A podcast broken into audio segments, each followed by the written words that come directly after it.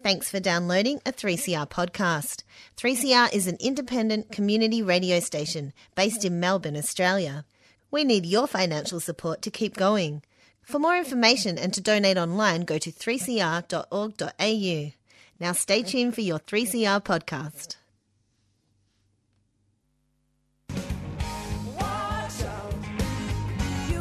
Housing for the Aged Action Group, HAGE for short, a housing group for older people run by older people. Present Raise the Roof! We advocate for secure, affordable, and appropriate housing. So listen up on the second and fourth Wednesday of the month at 5:30 p.m. on 3CR 855 on your AM dial.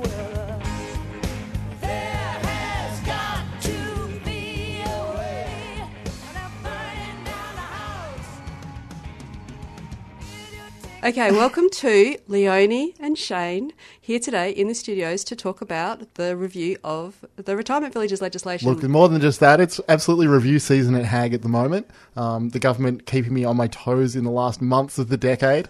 Um, I'm sure someone will call up to complain that it's not really the end of the decade until the end of 2020. But just That's just not true, is it? Isn't it 2019 the end of the decade? No, if you think about it, the first year was not year zero; it was year one. So Okay. actually, I'm Oh, glad we've clarified that for the listeners. The well, I real would have been called out. Yeah, Um, I feel like it's about time we got into the roaring 20s.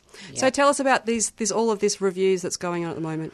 So recently, the government uh, announced, state government announced its review of the Retirement Villages Act from 1986. Um, you might remember the parliamentary inquiry a couple of years ago into retirement housing. One of the recommendations coming out of that was that they review the act, and organisations like HAG have been calling for the review um, for quite a while. The Retirement Villages Act, as it exists at the moment, is a pretty weak document. Um, I guess that's kind of obvious when you look at things like, you know, the Four Corners story on Aveo or any of the any of the other um, publicity about retirement villages that's been in the media over the last few years, you wouldn't be seeing rip-offs like that, extortion, you know, extortion, exploitation like that. Extortion. Extortion. I actually meant exploitation. We're just going to roll through the um, exploitation of, of vulnerable elderly people like that.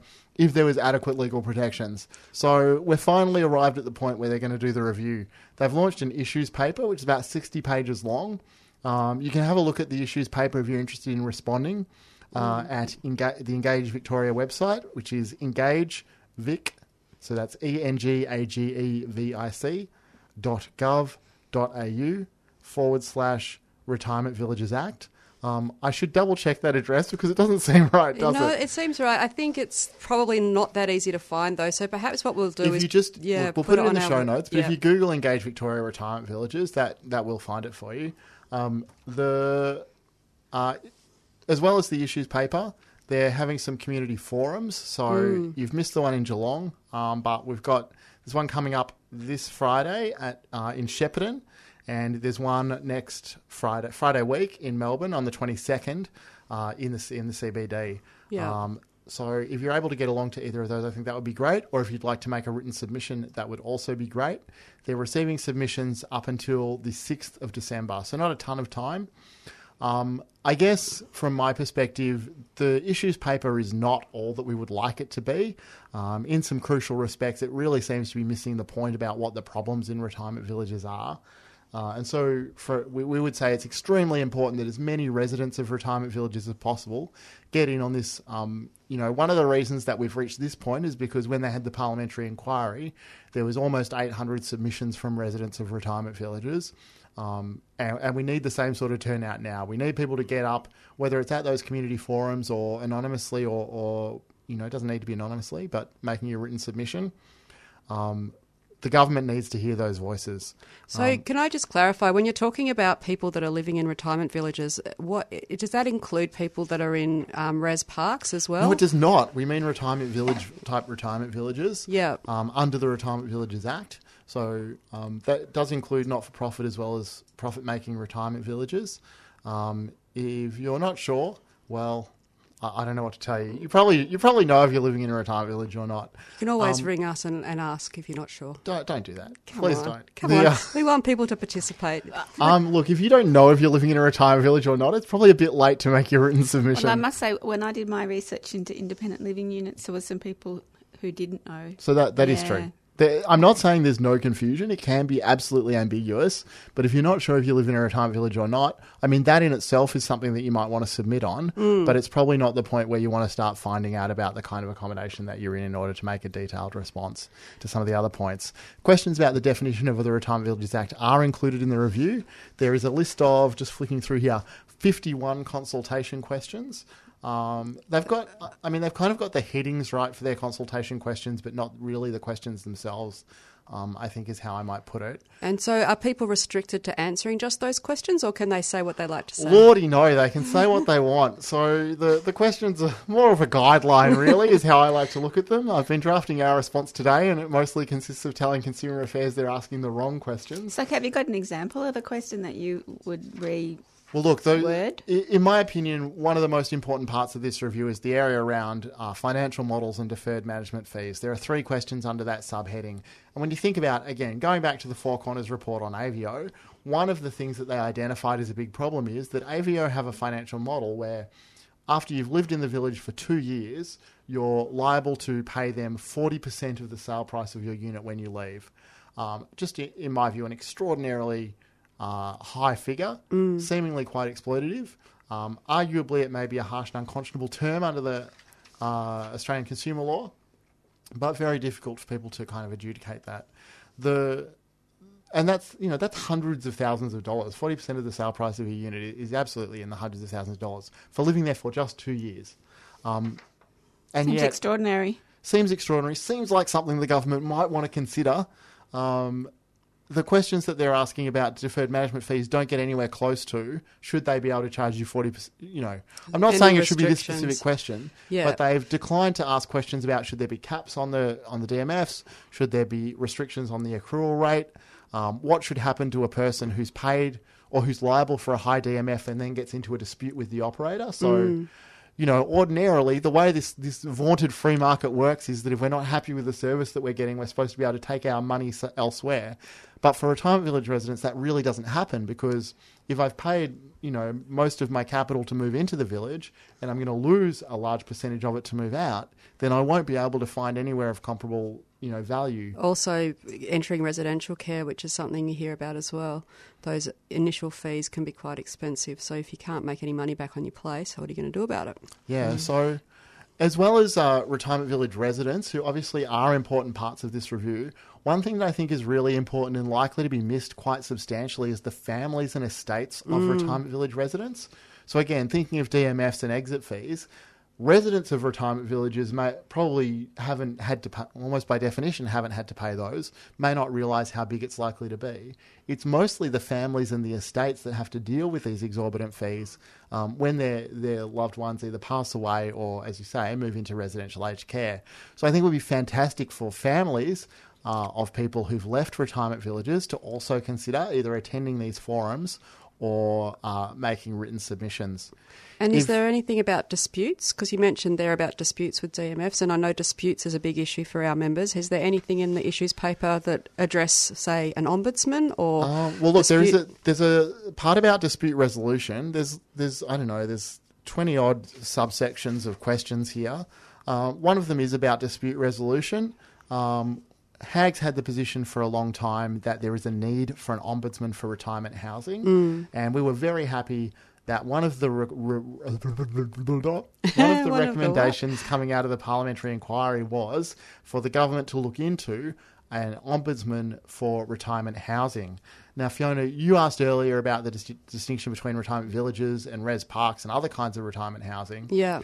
What we've seen here is that the government looked at this recommendation that retirement housing ombudsman should be considered, mm. split it up. So they're saying, no, we're not going to talk about other kinds of retirement housing. We're just going to look at dispute resolution for retirement villages.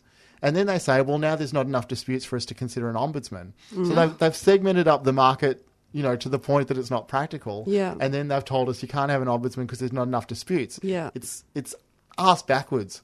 So um, the reasons that we advocate for an ombudsman are, are still crucially relevant. Um, there are extraordinary and mostly prohibitive costs in dispute resolution for retirement village residents.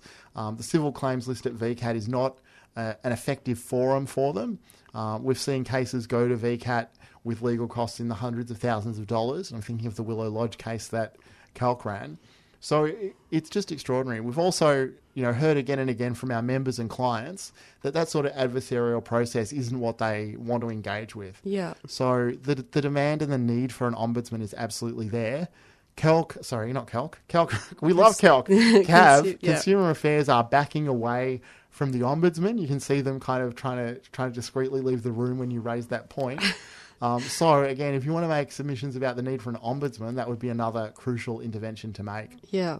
And so 60 pages on an issues paper with over 50 questions sounds quite complicated, but, but if people do want to, um, some assistance in writing or, um, or maybe even accessing the internet to view these things, what, what's HAG doing? What's the retirement team doing to be able to help people make submissions if they're interested and they're unable to attend the two forums that are coming up? The um, if you're in the studio with us now, you'd see me frantically flailing through this 50 pages, 60 pages of issues paper, trying to find the details. Surrounding Um, ourselves look, with paper. HAG, as long-time listeners would know, has a retirement housing Action, accommodation, action group, RAG. that meets monthly, and they'll be dealing in part with the review. So you could give a give a call to Fiona Waters at HAG and Yeah. ask her about the that group.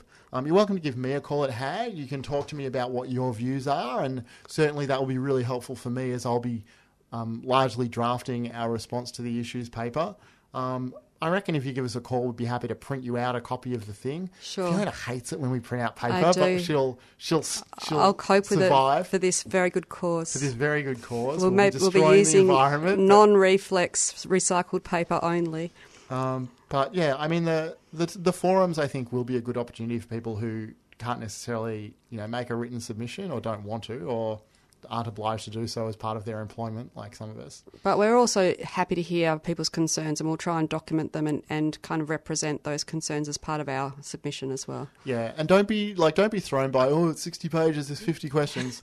Um, there is um, if you go to the website again, Engage Vic Retirement Villages Act, um, as well as the full issues paper, the website allows you to respond to six specific topics um, as a as a simpler alternative. Mm, so those topics might be better management, or I don't know what the topics are. Well, say they are. Let's let's hope that out of this we get we get some better management of retirement villages. Let's hope.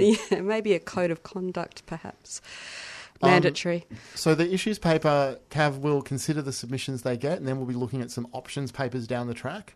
So look forward to me complaining about the options papers in a few In the months, next 10 years. just like I've been complaining about the When issues paper today, Becomes- when it becomes the, The, um, 1930s, what are they called? the 1930s. Oh, we're going to enter the roaring 20s. We're all going to get our little frocks on and we're going to make some great submissions to the Retirement Villages Act next year. No, this year. Retirement Villages Act submissions due December 6th. Ooh, so the soon. Other review that I wanted to touch on, although I'm probably going to get wound up soon so we Yeah. can talk about Fiona's star turn at the Royal Commission. That's not the reason, uh, Shane. Thanks. the Residential Tenancies Act review. Um, so, again, listeners might know that uh, last year the Residential Tenancies Act Amendment Bill passed the Parliament, became the Act. Uh, we're expecting a large suite of reforms to go into effect on July 2020 next year. Part of that is the regulations. So, the regulations cover a whole lot of sort of subsections of the Act. So, it's things like uh, the government has passed a law that says there must be minimum standards for rental properties, but what those minimum standards actually are will be set out in the regulations. Um, the government has said there are certain kinds of modifications to your home that you don't need the landlord's consent for. What those specific modifications are are set out in the regulations. So the regulations are really crucial. They're the Um, nuts and bolts, really, aren't they? the nuts and bolts. Yep. That's a good way to put it. Um, so that and the holes in the wall. Yeah, well, the no. holes in the wall. Will there be holes in the wall? We'll find out. The um, so they'll be consulting on the regulations. That should have gone up. We're recording this early in the week. I think it'll be online now. So you should be able to go to engage.vic.gov.au forward slash renting regulations um, to look at that uh, consultation. The regulatory impact statement will be up. Um, And that's exciting. That's that's good reform. So that's well, well, we don't know yet, I suppose. But I mean, what been, we've go on. what we've seen is that the bill itself was very good, Mm. but again, these nuts and bolts are going to have a big impact on what it actually means in the day to day life of the average tenant. So, one thing that we've been concerned about is that minimum standards include reasonable uh, energy efficiency requirements. Mm. And when we uh, have talked to CAV in the past, uh, or talked to our, our partners or our members, we've emphasised that insulation is so key. Yeah. Um, we really want to make sure that we're not looking at a situation where tenants continue to, to be trapped by kind of exorbitant electricity and other utility bills. Because their houses are so uninsulated.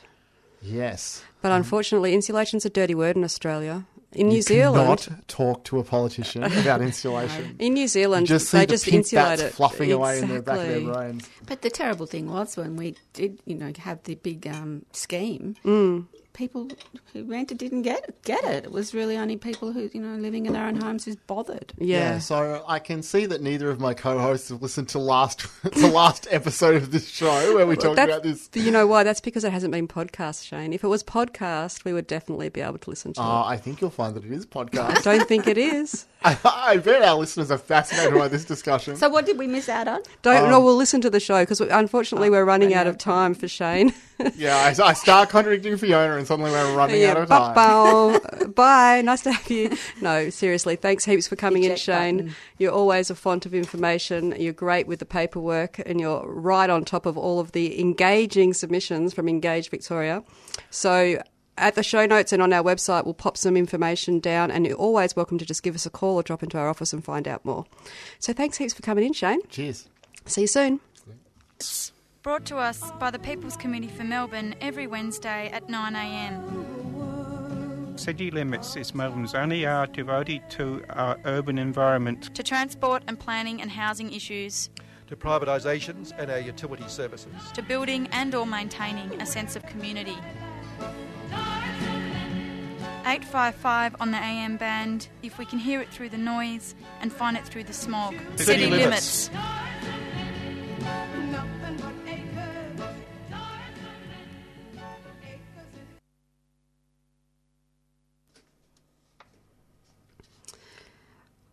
Okay, welcome back. Um, Leonie, over to you. Yeah, hi Fiona. Um, so recently you attended the Royal Commission into aged care. Yeah, Uh, and you gave evidence. I did. In Melbourne, which was pretty amazing. Yeah. Um, do you want to tell us about that experience? Yeah, so we were approached by the Royal Commission a few months ago, and we had a phone conversation originally with um, a whole bunch of their lawyers and advocates about homelessness and older people and the aged care system. And it was about a two hour long discussion, and we talked about a whole bunch of issues.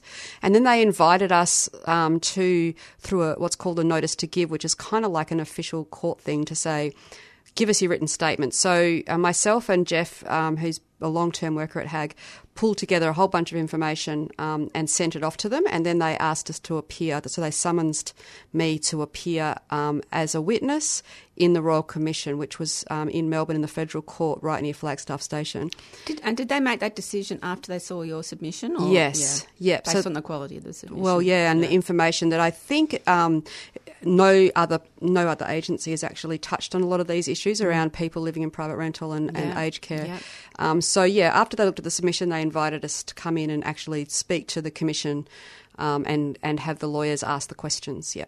Yeah, and it, it was um, all of the um, the transcripts and the video are all up, up on the HAG website if Yeah. you want to have a look. Yeah. And it really, I, th- I thought that your presentation was fantastic. Oh, by the thank way. you. Um, so just just in case people are a bit unsure about what that aged care, you know, the Royal Commission was actually, you know, meaning, what was looking into. Yeah. It's basically residential care, retirement housing, Not- home care uh, packages. Unfortunately, not retirement Not- not housing. retirement housing. Yeah, we tried to. Originally, we actually inputted into the terms of reference, and we really urged them to include retirement housing because a lot of it's the same stuff. But they actually no, they didn't want to look at it. They didn't want to look at that. And a lot of the media's been around focused on nursing homes and resi care and all of the Yeah. terrible things that have been coming Going out. on, yeah. But um, but our focus was more on care in the home Yeah. and also the assistance with care and housing program, which is actually classed as an aged care program um, federally. Yeah. Yeah, through the government's funding. Mm, So why do you think it was so narrow? Um, I don't know, but Mm. I, I think it has been really useful. We have managed to get a bunch of stuff out there, and, and we were talking about um, in, we were under what's called the diversity stream. So they class people at risk of homeless as diverse, Diverse. same as they in- they class, um, you know. Lesbian, gay, transgender, bisexual people, um, and culturally diverse people and Aboriginal people. So all of those groups were talking on the same week in Melbourne. So it was a whole week dedicated to diverse groups Mm. who have been named as diverse under the Aged Care um, Act. Simply based on statistical Yeah. incidents. Yeah. That could surely be the only link. Yeah, I don't know why, but it's it's good to have an opportunity to focus on people that I guess you don't really think about um, in terms of mainstream aged care No, provision. and, and, and your evidence was highlighted that. Yeah. And so the next bit actually is a little bit about that. This Yeah. is you talking to the commissioner about um, barriers to people accessing home care. Yeah. Because of their housing status, Yes. which is something, yeah. People so- haven't thought about. No. Yeah. So we have got a little bit of an excerpt of the recording, which we might just listen to now. And um, so this is the, the voices you can hear is my voice and also the barrister who was asking all the questions. Yeah, she was great. She was very good, wasn't Yeah. she? Okay, we'll do that now. Hang on one sec. What does what what risk um, to ageing in place does homelessness present? Um, so over the last, I don't know, however many years, there's been a focus on being able to provide as much support in the home to allow people to stay in the home as long as they can to prevent premature entry into residential care. And these days, the percentage of people in residential care is quite small compared to the overall um, older population. Um, that's all predicated on an assumption that somebody owns their own home and has safe housing. It's very difficult to be able to provide home care in the home, whether it's um, Commonwealth Home Support or a home care package, if that housing is inappropriate, um, insecure, unaffordable. So it really is an underpinning assumption. It also assumes that um, an older person owns their own home and will be able to sell that home in order to move into residential care. So that's not necessarily the case either. So over the last 10 years, we've seen a real change in the demographics of older people and their housing circumstances. Um, we're seeing people who are retiring without having paid off their mortgages.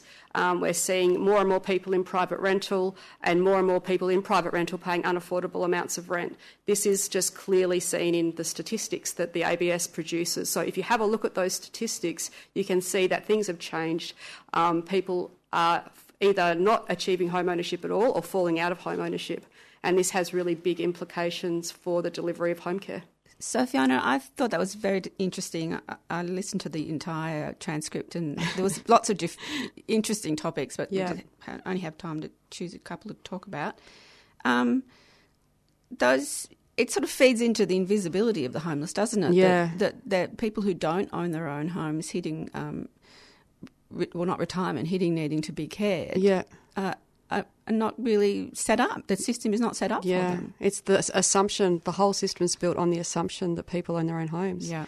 yeah. So it was great to be able to talk about that, and I could tell from the commissioner's face that she really was not expecting that information at all, and it made her think a lot. I think because she at the end she sort of said, "Oh, wow, we need to Yeah. work out a way of of elevating this issue." So Yeah, she was clearly really engaged. Yeah, Um, yeah. And the excerpts from her, her, her talking is towards the end, but she, she was obviously following it very, very closely. Yeah, yeah, she was.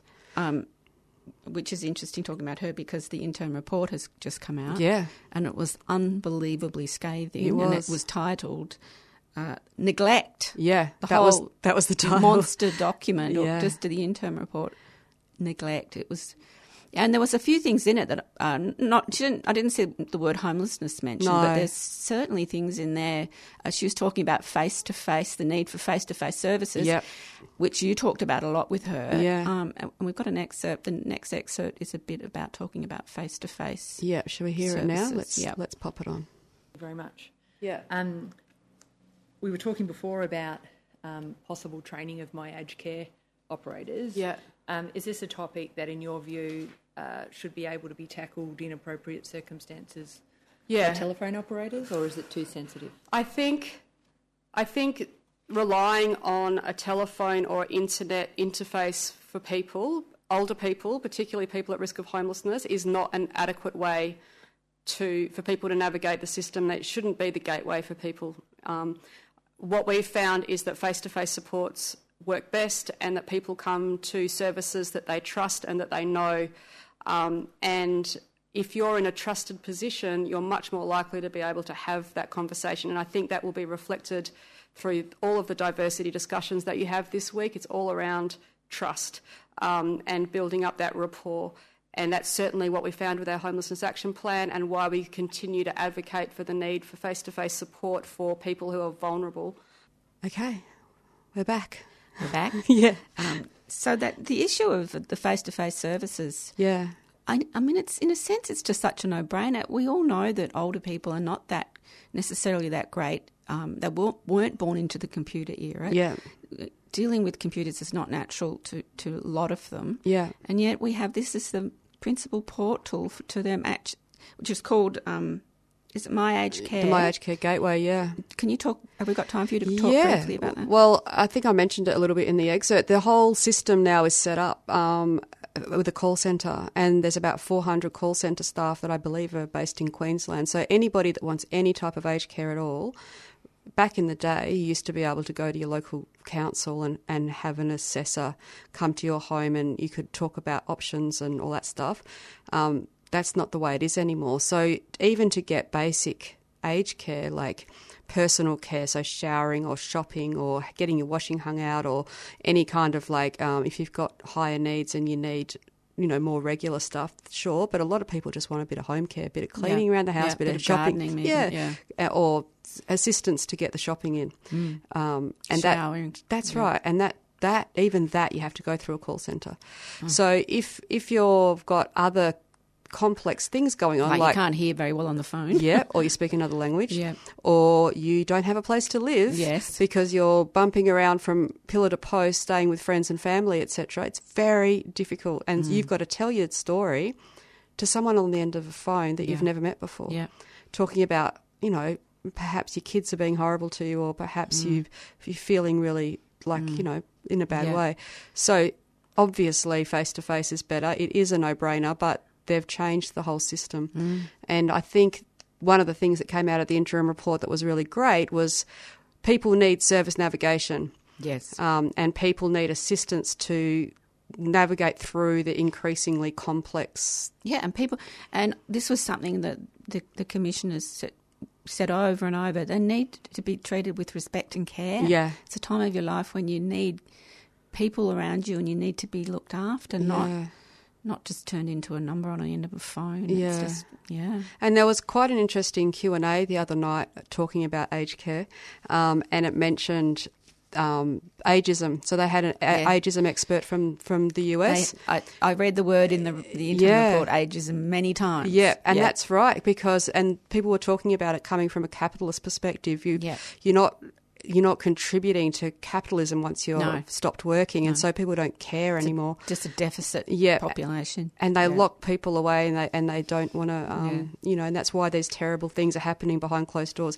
But Yeah. Mm. of course, it's not just about nursing homes, and that's that's why it is really great that we got to talk, Talk- yeah. at, to the commissioner about slightly left of field for her at least, and Yeah. for the for the commission as a whole. Mm. Um, the new, the report's not due out, the whole report for a while. Because one of the commissioners died. I know, Yeah. bad timing. Yeah.